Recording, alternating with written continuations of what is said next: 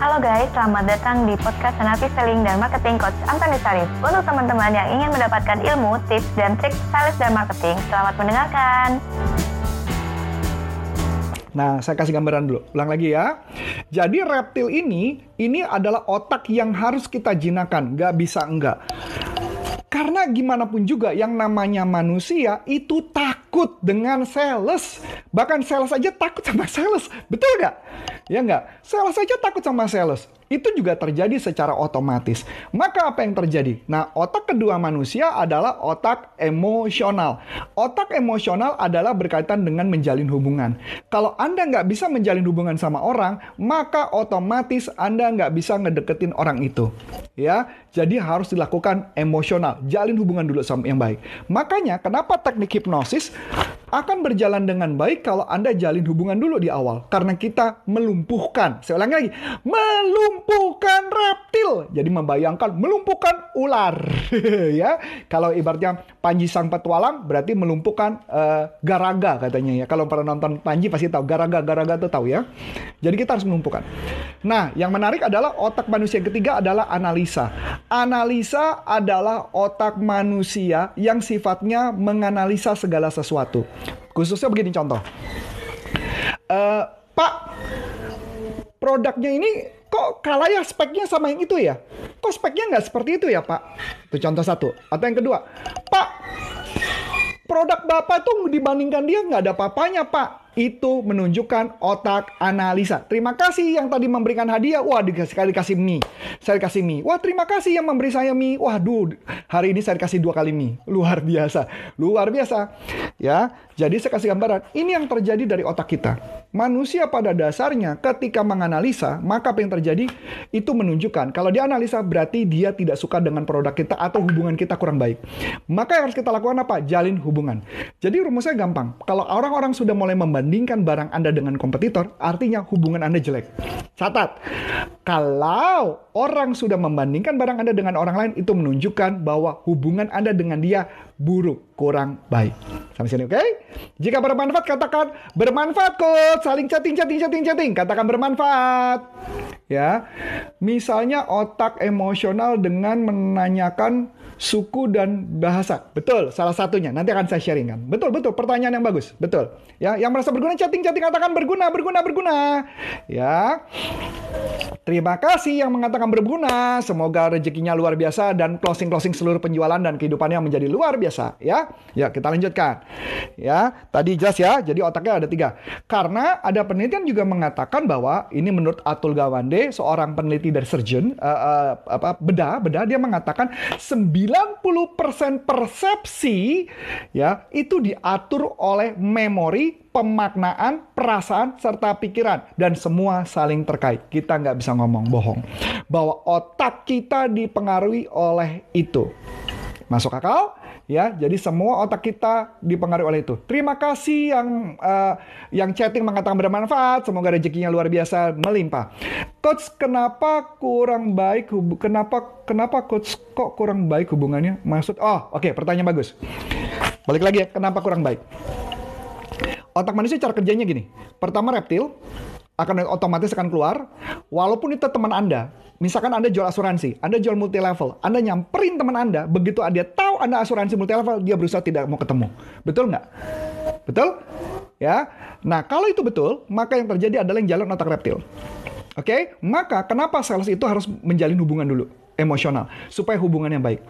Kenapa kalau membandingkan dengan orang lain itu menunjukkan emosionalnya jelek? Karena menurut penelitian, menurut penelitian keberhasilan closing penjualan bukan karena faktor logika, tetapi karena faktor emosional. Saya bisa mengatakan 90% penjualan terjadi karena faktor emosional, bukan logika.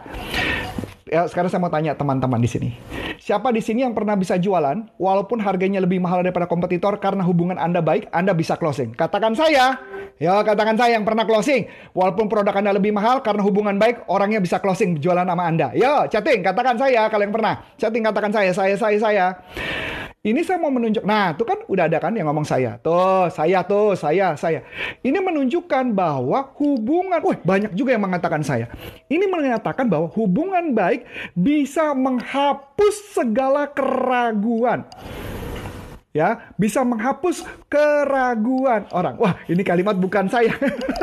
nggak apa-apa. Ya, ya nggak apa-apa. Nah, jadi saya kasih gambaran bahwa hubungan baik itu penting banget. Penting banget hubungan baik. Jadi makanya buat saya ketika orang sudah membanding-bandingkan itu udah menunjukkan ada sesuatu. Wah ini ada yang menarik nih, ada yang menarik nih. Kenapa dia bisa begitu? Nah itu yang kita pegang. Jadi harga barang mahal sekalipun orang akan beli kalau hubungannya baik. Jadi tugas kita adalah bagaimana membuat hubungan kita baik. Oke? Okay? Nanti akan saya bahas lebih dalam.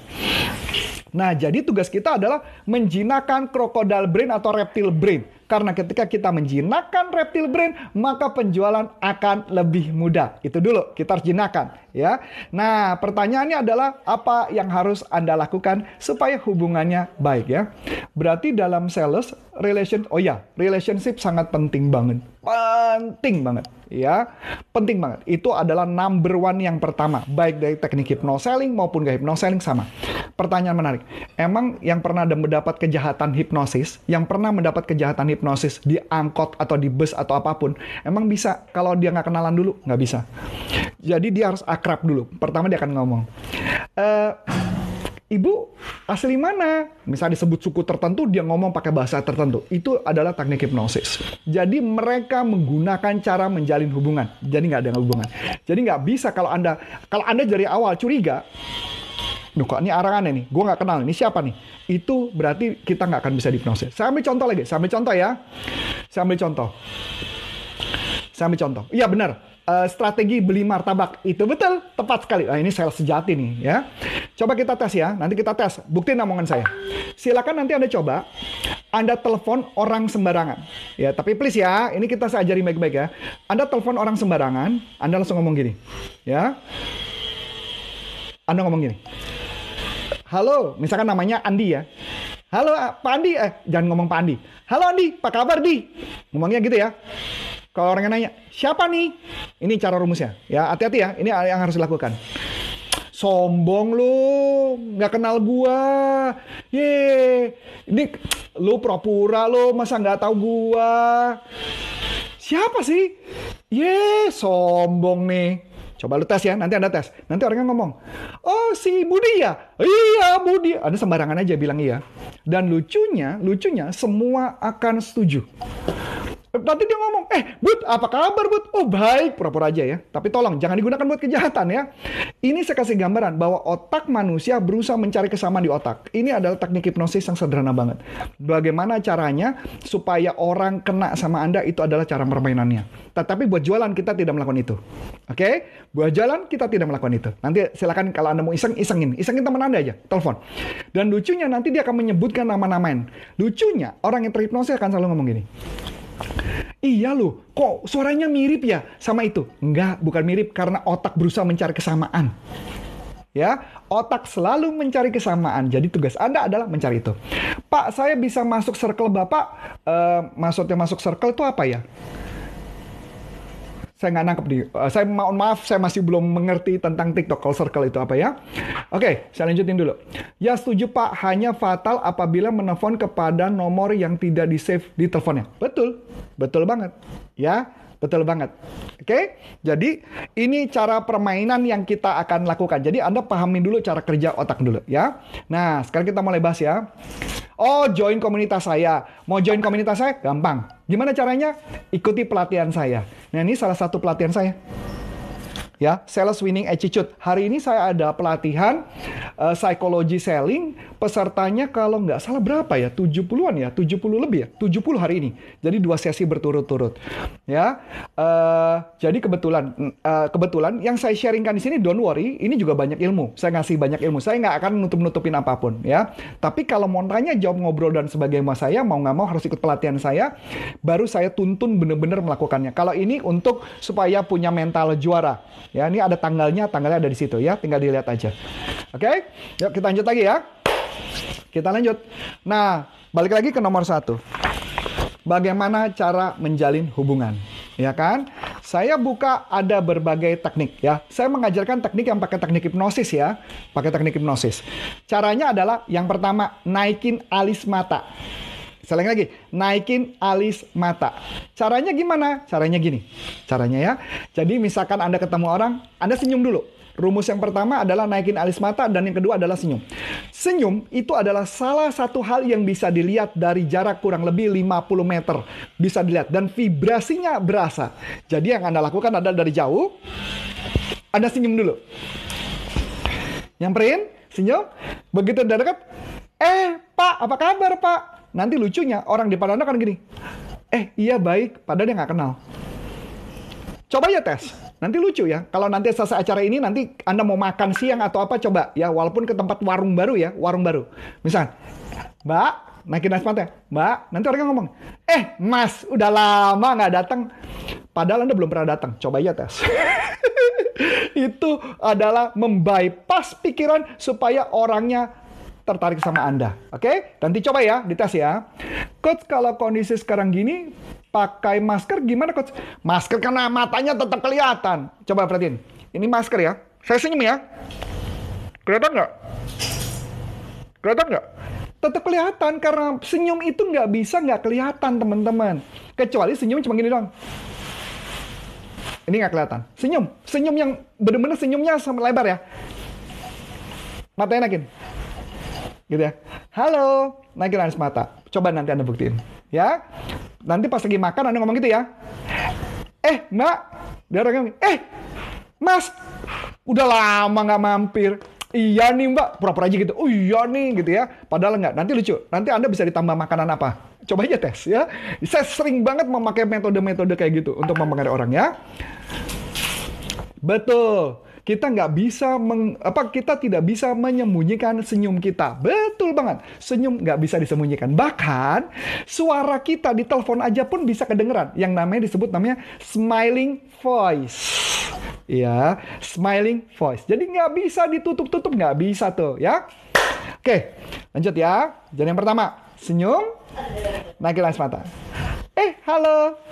Yang pertama ya. Yang kedua, perhatikan saya. Ketika kita bertemu dengan orang, perhatikan saya, saya duduk dulu di posisi yang sama, Anda di depan layar persis ya. Ikutin saya, perhatiin saya. Anda jangan bergerak, Anda tetap di layar. Ini adalah posisi depan, sejajar. Ini adalah posisi yang terbaik. Yang kedua, posisi terbaik pertama adalah posisinya harus di sebelah kanan. Ya, di sebelah kanan. Karena kamera saya kebalik, berarti posisi kebalik. Jadi, posisi kanan ketemu kanan, maka hubungan akan baik. Kalau posisi kiri, ya posisi kiri ini yang benar nih sebenarnya, karena kebalik kameranya mirror ya, maka itu menjadi tidak nyaman. Coba Anda perhatikan, di sini teman-teman siapa yang perokok? Coba perhatikan, yang merokok biasanya ngobrol adalah kanan, mata kanan ketemu mata kanan. Saya ulang lagi, mata kanan ketemu mata kanan. Oke, ini saya balikin. Jadi Anda lihat ya, paham ya, mirror ya. Saya balikin mirror dulu, jadi biar teman-teman paham maksud saya. Oke ya, ini posisi. Nah, untuk teman-teman yang sudah menerangkan, terima kasih ya, dan nantikan podcast selanjutnya.